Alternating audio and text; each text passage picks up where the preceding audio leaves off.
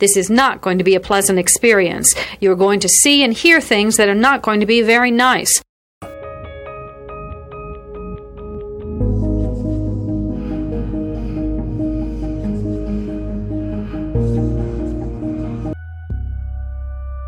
Experts divide serial killing into two general types organized and disorganized. An organized killer brings everything he needs to complete the murder. A disorganized killer improvises. Begin.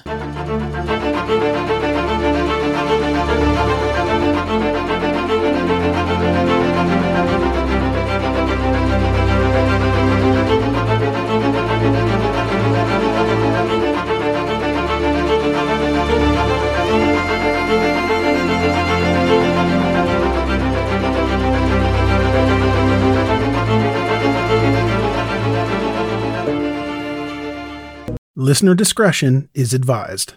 Mom deserves the best, and there's no better place to shop for Mother's Day than Whole Foods Market. They're your destination for unbeatable savings, from premium gifts to show-stopping flowers and irresistible desserts. Start by saving 33% with Prime on all body care and candles. Then get a 15-stem bunch of tulips for just $9.99 each with Prime. Round out Mom's menu with festive rosé, irresistible berry chantilly cake, and more special treats. Come celebrate Mother's Day at Whole Foods Market. Happy New Year. On April 28, 1982, 33 year old Barbara Mendez was working alone at the Park City Credit Union in Minocqua, Wisconsin. Barbara was a part time employee and she had never worked alone. But her coworker became ill and had to leave early that day. Minocqua is a small town in northern Wisconsin. In the early 1980s, it had a population of just over 3,300 people. It is a popular area for fishing, hunting, and camping. It was a peaceful town. The last time they had a murder was in 1935. Barbara was married to a man named Robin who went by the name Bob. They had two daughters, Dawn and Christy. Barbara was active in her church, which she and Bob helped establish. Barbara taught Sunday school. She was well liked in her community. She was a wonderful cook and loved canning foods. She was also talented at embroidery.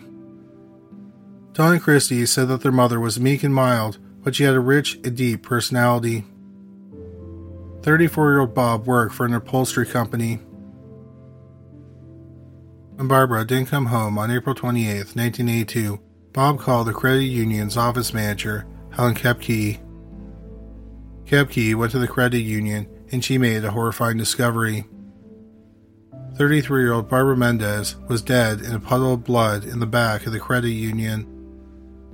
Kepke immediately called the police. The police believe that Barbara was killed just as she was closing up for the day, which would have been around 5 o'clock. The medical examiner later determined that Barbara had died after being struck on the head several times. Most of the injuries were on the left side of her head. What was odd was that there were no defensive wounds. So it's believed that she had her back to the killer and then he attacked her. Also, the killer was probably left handed. The medical examiner couldn't determine what object had caused the injuries. The murder weapon was never found. Here is a quick word from our sponsor. We take this few seconds off to inform you, our valued loyal listener, about the best health and fitness podcast shows from the Nezpod studios. Join us as we give you the best of the best health and wellness updates you can rely on for the treatment of chronic health problems. Classic functional medicine back to basics health tips and special updates from the best doctors in the United States of America. Check out this health and wellness podcast shows. Explore Health Talk Weekly, Healthy Lifestyle Matters, Excellent Health Digest, Healthy and Free Daily, and last but not least, Weekly Health and Fitness Corner. Also, check out Nasty Boy CC, the truest story never told fiction podcast, for that real life on the go experience with the 27 year old Golden Boy, who made our guest invite number one list. He tells us about his story as it happens in real time and in real life. It's Nasty Boy CC, the truest story never told. Go get a load of that happiness because happiness is healthy as we know it. Join us every week as we continue to provide you the best of health and fitness wellness updates from around the globe. Enjoy the show.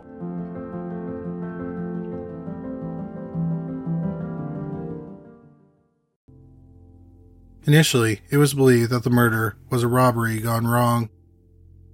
Shortly before the murder, there had been two other bank robberies in the area. Barbara was worried that her credit union might be robbed next. But if it was a robbery, there were some odd things about the scene. The first was the way Barbara was attacked. She was most likely attacked from behind. Unless Barbara had been ordered to turn around, she probably would not have not taken her eyes off the robber. So she possibly knew her killer and felt comfortable turning her back to them. About $2,700 was taken from the credit union. What's odd is that safe was slightly open near Barbara's body. Inside the safe was $17,000 in cash. What type of bank robber would kill a lone employee who wasn't putting up a fight and not collect all the money that was readily available? One possibility is that the killer panicked after they beat her to death. Or robbery wasn't the motive of the murder. One of the biggest problems with the case was the lack of clues. There was no forensic evidence like fingerprints, hairs, or DNA left behind. They didn't have a murder weapon or even know what object was used to kill Barbara. Nevertheless, the police did quickly develop a suspect. The prime suspect was Bob Mendez. The problem was that Bob had an alibi. Bob said he came home at around 5 o'clock. Both his daughters said he arrived home at that time. Bob was the youth minister at the church. A member of the group, a 14 year old girl, only identified as Jody, said that she called Bob at home at 5 o'clock and spoke to him until about 5:30. Jody was best friends with Bob and Barbara's oldest daughter, Dawn. Bob said that he had dinner and then he went to church. At church, people noticed Barbara's absence. Barbara told them that she hadn't come home. A churchgoer said she'd go look for Barbara. Bob said that instead of going to look for Barbara, he would call the branch manager because he said that she was closer to the credit union. Although Bob had an alibi, the police were still suspicious of him. At the time of the murder, Bob and Barbara were having problems with their marriage, and many people knew that their marriage was in trouble. For example, they wouldn't sit together at church. Several people found Barbara sitting alone in a room in the church, crying. There were also rumors amongst the church members that Bob was sexually abusing 14 year old Jody. Months after the murder, Bob was charged with sexual assault regarding his relationship with Jody. After he was arrested, life became incredibly difficult for Jody. Members of her church ridiculed her. The newspaper printed that she was a promiscuous 14 year old. Her father even turned on her and called her an adulteress. No one really saw that she was a victim of Bob Mendez. In December 1982, Bob pleaded no contest to second degree sexual assault. He was placed on three years of probation. Although Bob was a sex offender, it didn't prove he was a killer. It wasn't long before the case went cold. Nearly three decades went by. In 2017, Barbara and Bob's daughters, Dawn and Christy, contacted the Oxygen television show Cold Justice. The producers of the show agreed to investigate Barbara's murder. It wasn't long before they settled on a prime suspect, and that was Bob Mendez. The show star, former Harris County, Texas prosecutor Kelly Siegler, talked to Dawn and Christy. They were 13 and 11 when they lost their mother. They initially told the police that their father arrived home at about 5 p.m. But after thinking about it for several decades, they felt that their father may have manipulated and coached them. He constantly told them they had to keep their story straight. They believed him, and since he was their only parent, they didn't want to lose him as well. So they told Siegler that their memories of the day of the murder were unreliable.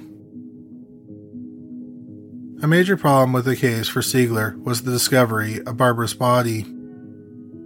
She thought it was odd that Bob would send someone else to check on his wife. If he was concerned about her, wouldn't he have rather gone instead of waiting around and worrying? Bob explained away by saying the office manager was closer to the credit union than he was. But the cold justice team showed that this was wrong. The church was about 1.4 miles from the credit union, and the office manager's house was a mile and a half away. The cold justice team talked to people who were at church the night of the murder, and they thought that Bob was acting strangely before the body was found. They said he was distant and kept staring into space. One of the biggest mysteries surrounding the murder was what object was used to kill Barbara. Cold Justice had a forensic expert review the medical examiner's report. There were two types of wounds on her head. There were four parallel lacerations, and then there were some jagged cuts. He concluded it was most likely a pry bar used in the upholstery industry that made the wounds. A pry bar looks like a crowbar, but it's flat instead of round. The flat surface could have made the parallel marks, and then the edges could have left the jagged cuts. This was an important clue because Bob worked in the upholstery industry, so he would have used a pry bar regularly. Here is a quick word from our sponsor. We take this few seconds off to inform you, our valued loyal listener, about the best health and fitness podcast shows from the Nezpod studios. Join us as we give you the best of the best health and wellness updates you can rely on for the treatment of chronic health problems. Classic functional medicine back to basics health tips and special updates from the best doctors in the United States of America. Check out this health and wellness podcast shows. Explore Health Talk Weekly, Healthy Lifestyle Matters, Excellent Health Digest, Healthy and Free Daily, and last but not least, Weekly Health and Fitness Corner.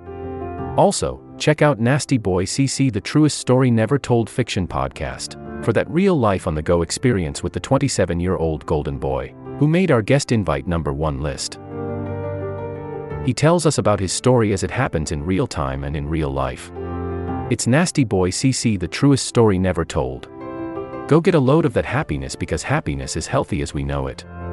Join us every week as we continue to provide you the best of health and fitness wellness updates from around the globe. Enjoy the show.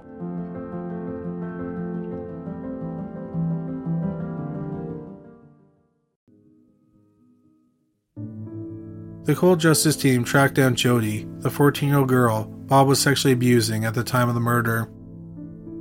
She admitted that she lied to the police. She did not talk to Bob on the night of the murder. That phone call was a major part of his alibi. She also said that the night after the murder, she and Bob had sex in the bed that he had shared with Barbara. The cold justice team felt that they had developed a strong case against Bob Mendez. There were essentially four major aspects of the case. The first is that the people at church said that Bob was acting oddly before the body was found. Second, he sent someone else to look for Barbara instead of going for himself. The third is the weapon, which the forensic expert said was most likely a pry bar used in the upholstery industry. Barbara had been struck from behind on the left side of the head, suggesting the killer was left handed. Bob is left handed. Finally, there is Bob's alibi. Jody admitted she had lied to the police, so Bob's alibi didn't hold up. His daughters also said that they believed that they had been manipulated. But unfortunately, there was no physical evidence to connect Bob to the murder. But the district attorney felt that there was enough circumstantial evidence to arrest Bob Mendez for the murder of his wife. On February 5, 2018, nearly 36 years after Barbara's murder, her former husband, Robin Mendez, was arrested. He went to trial in April 2019. He waived his right to a trial by jury. The judge ultimately found him guilty of first degree murder. In June 2019, seven year old Robin Bob Mendez was sentenced to life in prison. He is currently serving his sentence at the Stanley Correctional Institution in Stanley, Wisconsin. This will conclude the episode. Thanks for tuning in. If you like what you hear, please leave a comment and subscribe. Thank you.